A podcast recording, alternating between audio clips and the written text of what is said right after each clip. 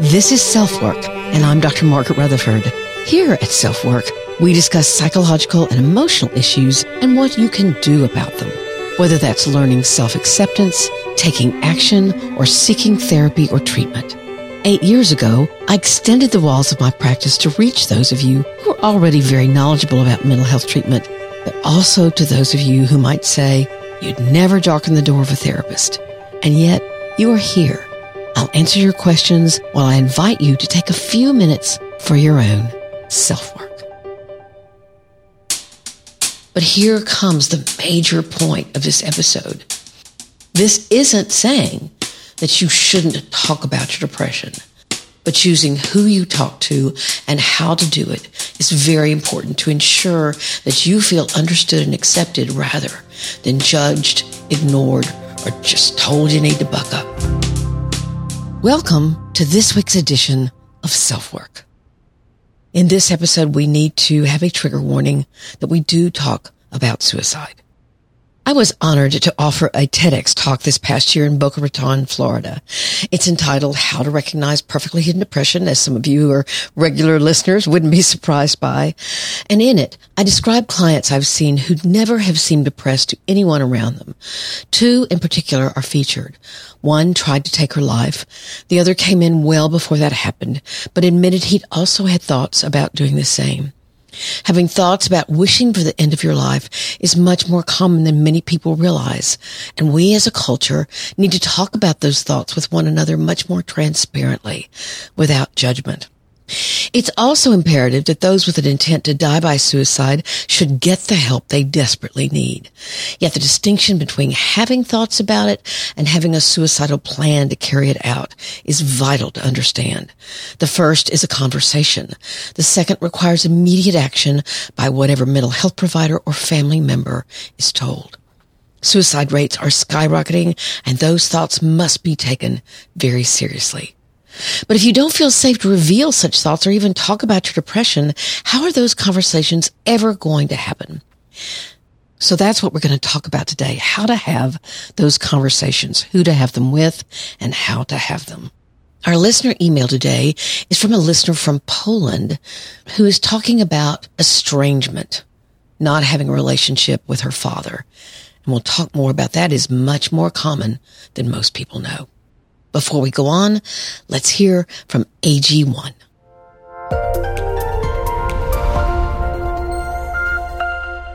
If you're a longtime listener, you might know I've been drinking AG1 for at least four years. When I started drinking AG1 daily, I could feel such a difference in my stamina. And when I would forget it on trips, which they have travel packs, so there's no excuse, I'm very aware of that lack of stamina.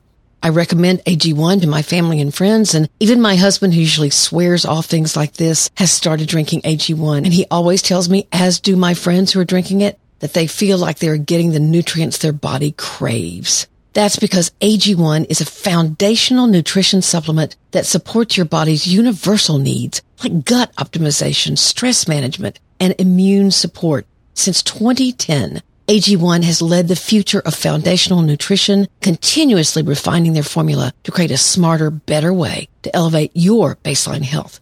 So get your free one year supply of vitamin D3K2 and five free AG1 travel packs with your first purchase. Go to drinkag1.com slash selfwork. That's drinkag1.com slash selfwork. I promise you, you're going to feel better.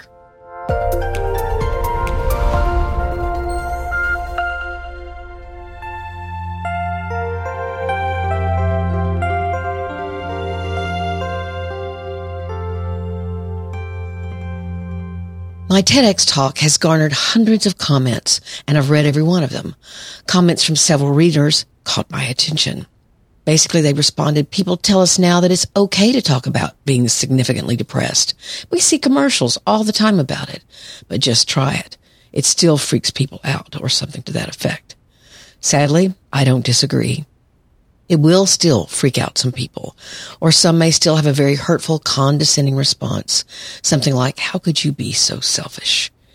So today in this episode of Self Work, I wanted to focus on two aspects of talking about depression, even suicidal thoughts that would hopefully lead to a safer conversation. First, picking who you choose as a listener and then how you talk to them. Let me offer an analogy. Imagine two people seated on either side of a long park bench.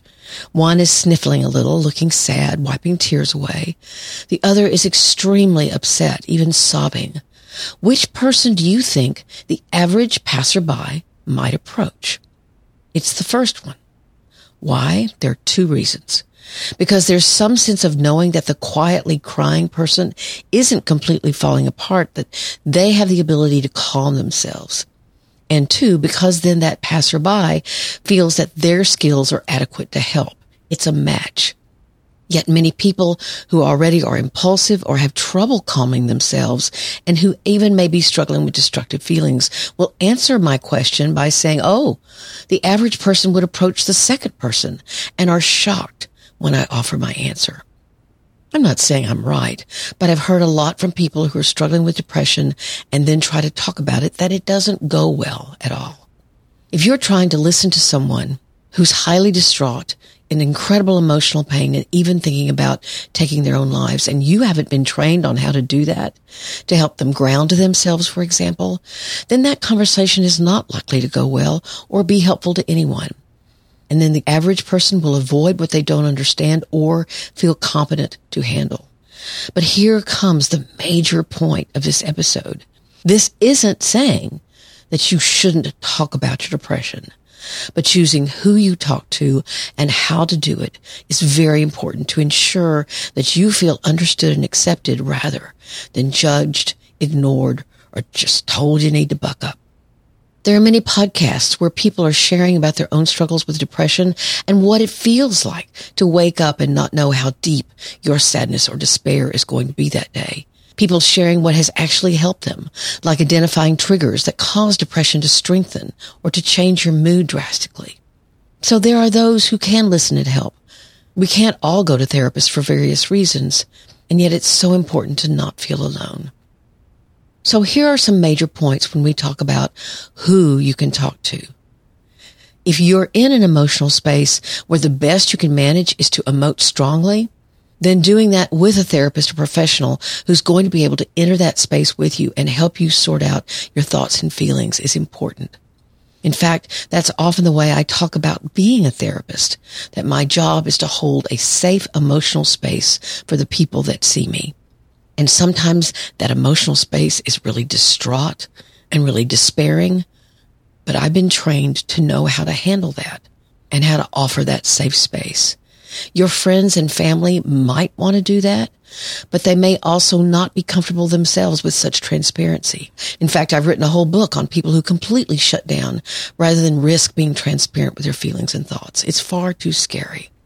So if the only way you can talk about your pain is in a very, very emotional, dramatic way, then that's okay, of course. But you do need to seek out some professional help. Or, if not a therapist, at least you'd need to choose someone who has handled emotional crises themselves well or have struggled with their own depression. This group will know about the lies depression tells you. They will know how to normalize the fact that depression is a very real thing, that it's mental, emotional, and physical and they'll understand how the symptoms can affect so much of your life. In fact, those podcasts often specialize in people sharing about their depression. One of them is giving voice to depression, and it's exactly what it says. People telling their stories about their struggles. Or the podcast hosts themselves may be someone who's faced really hard things and gotten through. But look around you maybe there's someone that you're not seeing that would have the ability to help you. Now, again, they may say to you, this is too much for me. And especially if you're talking about suicide, that's often a secret or an issue that a lot of people say, this is too important. This is too vital. This is too serious for only me to know. And so maybe the two of you can go to a family member or they can help you find a therapist. But if your depression is strong, but you're not suicidal, you can ask a friend, Hey, do you know someone who's gotten divorced or has a kid who's struggling with drugs or anything that you might be depressed about? I get a lot from talking with people who have panic attacks like I do. So don't forget, it's so easy to think that you're the only one with the problem, but you are not. There may be grief recovery groups. There may be drug treatment centers that run support groups. Don't forget that there may be people around you who do want to listen, who understand exactly how you feel.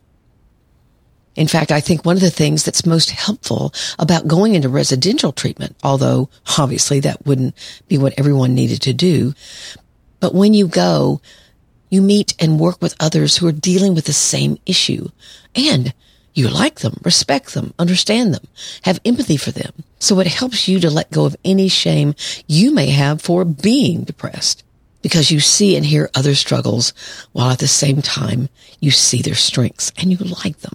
AA is a lot like that as well. People who understand alcohol addiction, who get why it's so hard to stay sober, who've told themselves the same stories about their addiction as maybe you have. And you go to meetings with them and you don't look down on them. Rather, you look up to them for the very courage to go to meetings, show up, try, be vulnerable, and risk sharing. You may be saying, now, Margaret, I'd feel funny about approaching someone to talk about something that was hard or still is hard for them. Remember, first, they can always say no when you ask. But second, I found that many people are flattered to be asked. For example, if a child died or you go through divorce or you lost your home in a tornado or whatever it is, or you've just been diagnosed with bipolar disorder. So how did you get through it? How are you getting through it? We're relying so much on social media these days, and you can get some good information there. You can also get some bad information there. But we can forget to ask someone, talk to someone who's in your neighborhood or who's in your church, someone you work with, a parent of one of your kids' friends. Plus, since they're not on social media, they won't likely give you the perfect looking version that an influencer or social media icon might. Depression's not always wrapped up in pretty paper. It can be ugly and raw. So look around, ask. Don't forget that you have people in your world that want to help. Here's another important point. Realize that your family or friends care about you, but they may find it hard to listen empathically. This is especially true with your partner or your spouse. Remember, what you're going through may affect them in so many ways. Your financial partners, parenting partners, domestic partners, sexual partners. So when you become overwhelmed, it may scare them in lots of ways. Now that's not true of everyone, not at all, but they're not rejecting you. It's simply that they themselves might get emotionally overloaded and become afraid or sad. So again, I'm making my point again. Picking the right who you tell remains very important to getting the understanding you seek. And not personalizing when someone says, I just get scared when you talk about this. Here's one more point. It's about therapy. Make sure that if you're in therapy, that you feel safe to talk about any and all of your feelings. I almost hate to admit this, but I know there are some therapists who perhaps have never been in therapy themselves and really don't know how to create this safe space I'm talking about. Or I've been told that they're therapists who use your therapy hour to talk about themselves. That's not good therapy. Now, if you can't talk about or find yourself not talking about what's important, what's hard to say or hard to face, then you may not be ready. That's true, of course. But it could also be that your therapist isn't creating that safe space for you. Now, let's focus on the how you talk about it. How you talk about your depression. Start slowly if needed first. If you find it hard to reveal yourself at all emotionally, if not impossible as in perfectly hidden depression, then part of your how is to begin really slowly. For example, you can tell a friend you trust, I haven't told you through the years about how I really feel, what I really struggle with. It's hard for me to do that. That's all you have to say right there. If they ask you for more, you can say, you know, that's as much as I can say right now, but that was a start. A second point about the how. You want to collaborate with your therapist if you're struggling. And I stress the word collaboration. Some people seem to believe, and the comments noted this, that any revelation about thoughts about dying or wanting to die, especially if you make those comments to a mental health professional. That means you're going straight to a psychiatric hospital, and that's simply not true. Now, if you have an imminent plan, then yes, your therapist is going to say, I think you need to go into a crisis management unit. And after all, by choosing to be in therapy, you're asking for that kind of help, that kind of guidance, because sometimes you have reached a crisis and you need that kind of help. And outpatient therapy is not crisis management. But usually there are other routes as long as safety is monitored and others in your circle or your family know what's going on so they can support you and help you. That plan can include anything from more frequent therapeutic visits to maybe a change in medication or specialized treatments such as ketamine and what's called transcranial magnetic stimulation or TMS.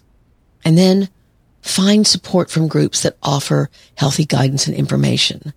National organizations such as NAMI or Bring Change to Mind are available, as well as many other nonprofit organizations, such as the one I mentioned before called Giving Voice to Depression and one called This Is My Brave. So the who and the how you talk about your depression is really, really important. First, you could obviously go to therapist and make sure that therapist knows how to provide a safe space for you if you talk to a friend or you join a support group, make sure that there's someone you trust that will hold your information in confidence and realize you can get support from local groups, online groups, whatever. No matter how despairing you are, there is someone that wants to know. There's someone that wants to listen. There's someone that wants to help.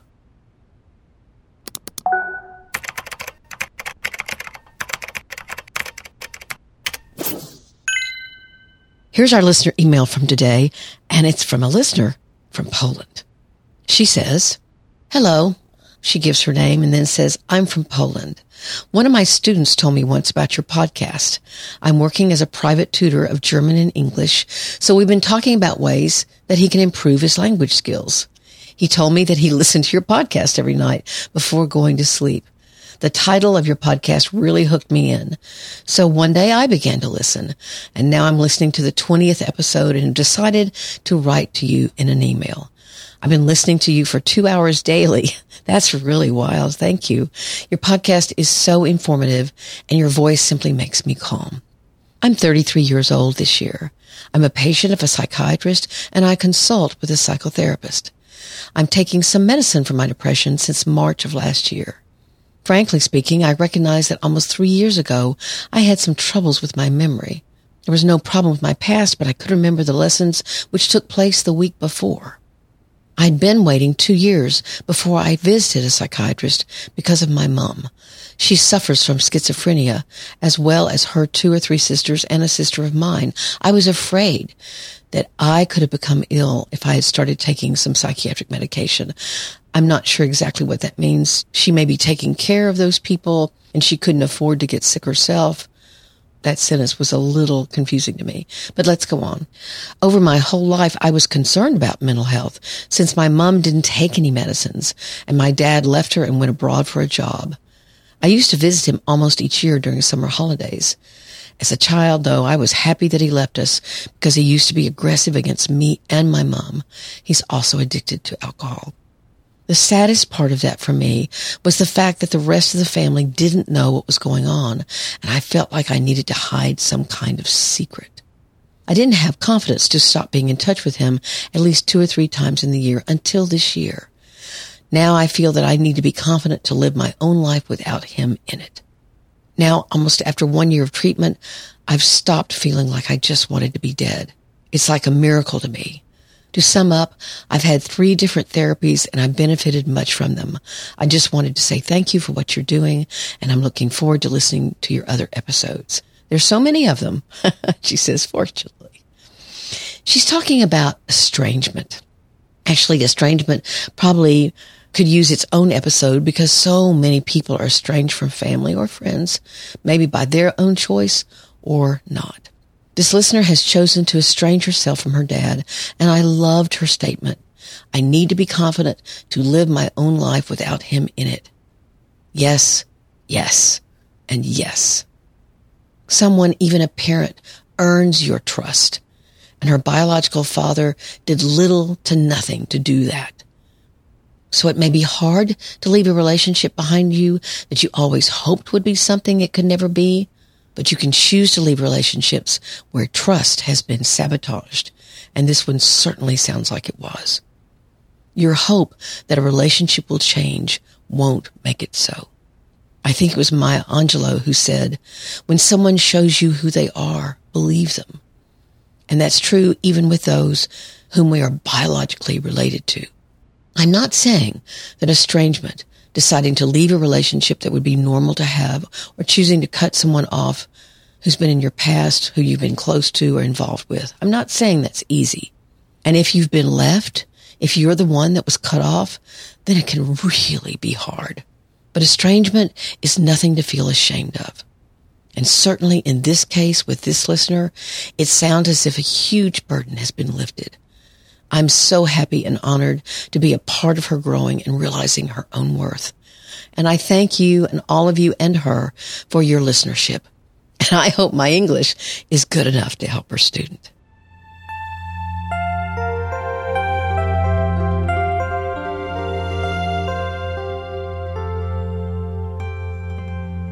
Thank you for being here. We should say if you or someone you love is contemplating suicide, seek help immediately. For help 24-7, you can dial 988 for the 988 Suicide and Crisis Lifeline or reach out to the crisis text line by texting TALK, T-A-L-K to 741 741. And to find a therapist near you, you can visit the Psychology Today therapy directory. It's really good and lots of therapists advertise there in different areas. If money's an issue, there are online therapies like Talkspace and BetterHelp, and there are free health centers that will often offer both medical and mental health treatment. Of course, I hope self-work helps many of you. I want to thank you all for listening and sharing and liking and reviewing self-work. It means so much to all of us here on the team. Now we have a new way to support us. You can head over to our Zazzle shop and purchase an item or two. It will help offset the cost of keeping this podcast free.